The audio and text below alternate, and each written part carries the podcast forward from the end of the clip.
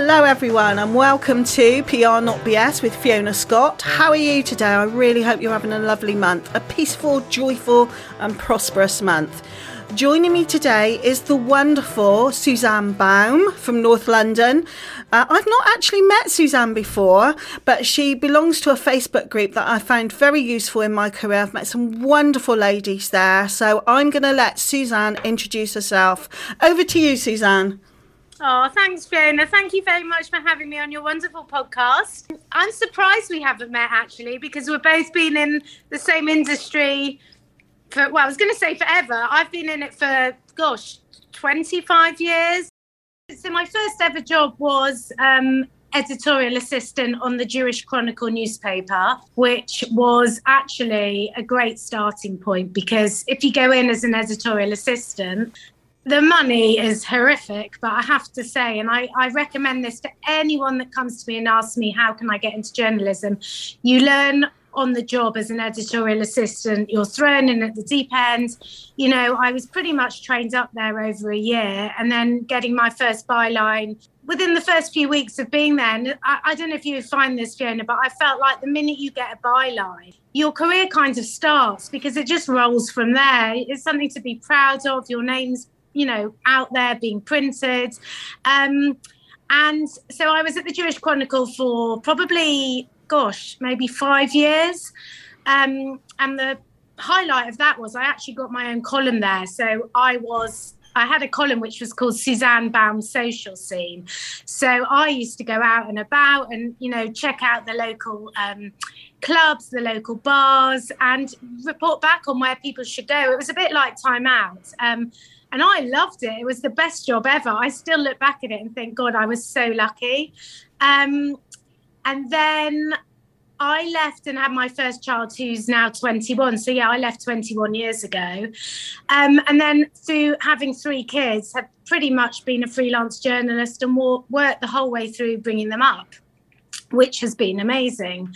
Um, so, I don't think Junior's around anymore. So, I kind of went from there to Junior, which was big at the time, big magazine, a um, little bit like Mother and Baby um, that's also shut down, sadly, and kind of just started there and then eventually became freelance and have written for everyone. I um I mean, when you were a kid, did you like writing? Was sort of English your thing? So when you stepped into journalism, you felt like it was right for you? Because I remember distinctly, I was about 13 years old, being in a little working class town I was brought up in, and I saw a television reporter reporting on a a bread and butter local story. And the minute I saw that guy, I remember thinking, that is what I want to do. Yeah.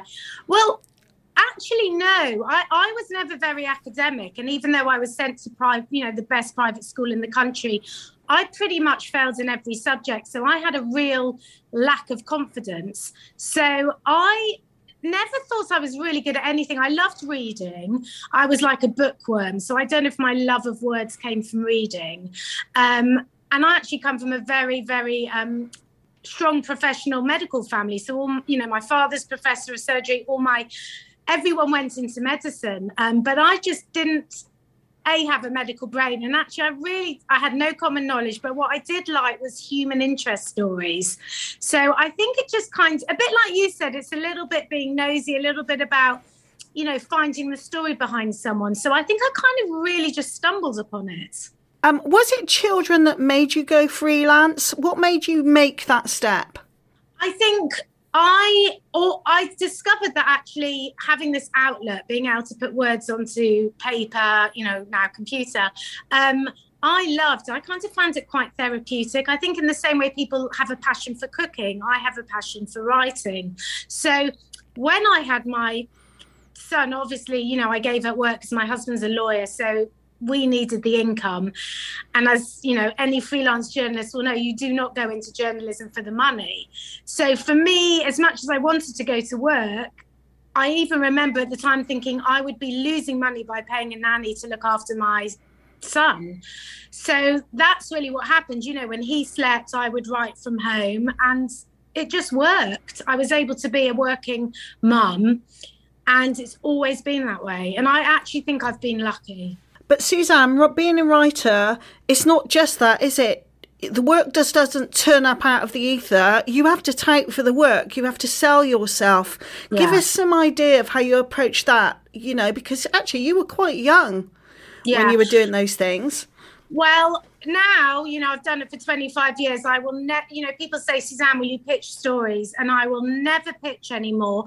Not because I'm arrogant, far from it. I just feel like, you know, it takes everything out of you to pitch a story. And and and people say to me now you know editors don't respond. You know young journalists say to me editors don't respond which is why now i always respond to anybody that pitches me even if it's a no because you know you feel worthless because you've got to come up with the idea you've got to come up with something topical you've got to send it to the right people. And you know most of the time your emails get ignored. So i found a niche and I think my niche was lifestyle journalism. So, you know, although I've done hard news reporting, I've done breaking news reporting, I think finding my niche in lifestyle journalism, you know, really helped me. Um, the pitching can be relentless. Um, but I think once I got my name out there, you know, and you build up a good reputation, it kind of snowballs from there, which is why I say, although I was lucky, I was also fortunate that I suppose I had a really good skill set and it worked for me. I mean, I must admit now, even now, where I'm sort of a a journalist working in Wiltshire only because there aren't enough hours in a day. Yeah. Um, I'm running my own PR company. Even now, people will come to me with story ideas. And because when I worked in TV, I was an investigative journalist, yeah. I look at their story and I think it's such a good story, but nobody pays me to investigate that for two years to see if I can yeah. actually make it stand up. So you yeah. always feel like, very torn. You know, do you ever feel that, Suzanne? I feel very torn when I think there's potential in that, but I, am not going to get paid to investigate it. Nobody pays me for that. I think that's what separates what you were doing as an investigative journalist as opposed to what I was doing as a lifestyle journalist. Because, you know, as a lifestyle journalist, you don't have to do any investigation. You know, it, it kind of is whatever's topical on the day. So if there's, you know, a breaking report on how many calories are in X amount, it, you know, you just can do it on the day. So it's not as far from as time consuming as the work that you were doing. It's topical though, isn't it? I mean, to give us just a snapshot, if, if, if you're on a writing day, what do you do when you get up in the morning? How do you find the story you want to write about that day? Just give us some idea of how it works for you. Well, what happens to me now is I'm very lucky because I am mainly a celebrity interviewer. So what's happened is, you know, I've worked on all the magazines, like so many magazines, done all the cover star interviews, you know, for everywhere, like Glamour, Grazia, all the Condé Nast titles. So what's happened now is, and this has taken time, the agents, the PRs, the celebrities themselves, and you know all the people that work with them, they know me. So you know, I'm proud to say they actually come to me now. Give us a flavour of the celebrities that you've interviewed recently. So I did all the Olympians, so that wasn't so recent, but every gold winner at Tokyo, obviously it was locked it, it, was COVID. Was it COVID times? I can't remember. So whoever won gold, I interviews, which was actually interesting because of the time lag between here and Tokyo. So those are sort of happening in very late at night. So they were great. I love love interviewing sports people and athletes. Um, I just think people like those types of people are have you know worked really hard to get to where they get to so to me they're real celebrities um, this weekend i had a great weekend i do a lot of live speaking and do lots of live celebrity interviews um, on stage which is what i'm actually mainly passionate about um, so this weekend I interviewed Capri, Caprice, the model, um, on Saturday, and then I did something with the Love Islanders yesterday. So that was really good.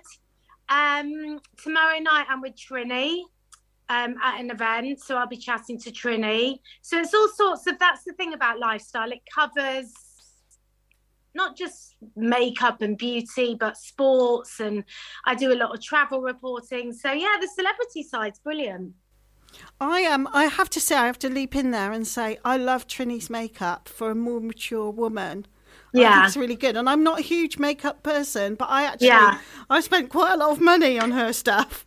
Yeah, it's great. I mean, she's she she's, I mean, talking about PR, just going off track from what you just asked mm. me. Um, she has built up an amazing brand, and as a journalist writing about her, they have a great PR um, a great PR group that's all around her and just pushes everything out. And I think she's done really well, not only because she's got a great PR team around her, but because the product's good in itself.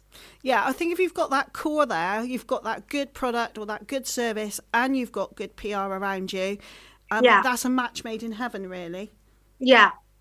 So tell me, Suzanne, um, off the top of your head, how important are you know PR people? to you in what you do?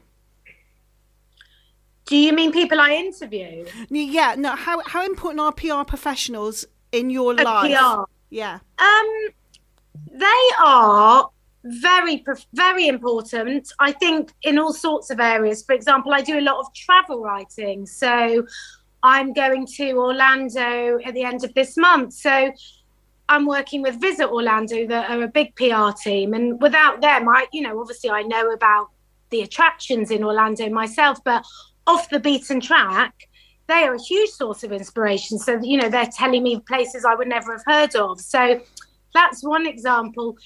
I work with a lot of beauty PRs. Um, they're great. Um, I mean, look, I've got a few pet hates, and I'll tell you what they are, and you'll probably agree. I get millions and millions of PR emails, you know, weekly, not millions, obviously hundreds. I cannot bear it when they're not addressed, you know, when they just say dear X or dear all. I find the personal touch is so important. So if it opens up saying dear Suzanne, you know, then it kind of makes you feel there is a connection there. Mm. The majority of PRs do do that. Those that don't, I just feel they should, you know, sometimes you feel make that bit of effort, make that personal connection. So it's not just a round robin email. Um, the other thing I hate.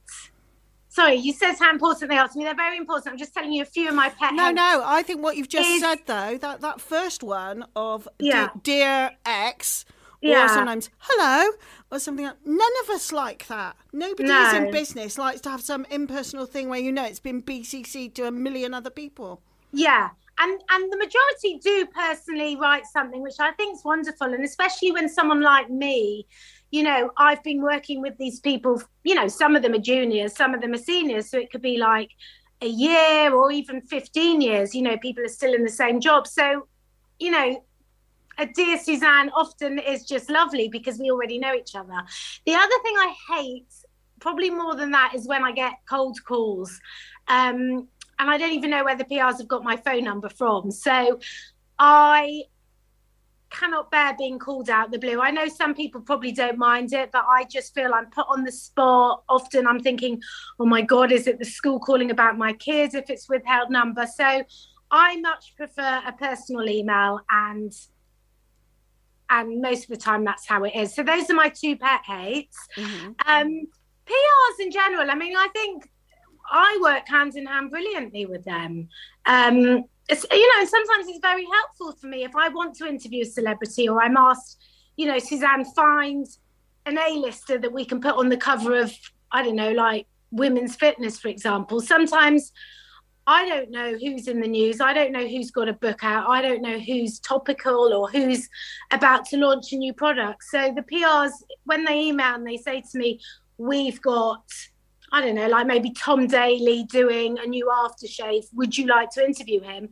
In my head, I'm thinking, you know, I do have someone. So that for me is just brilliant.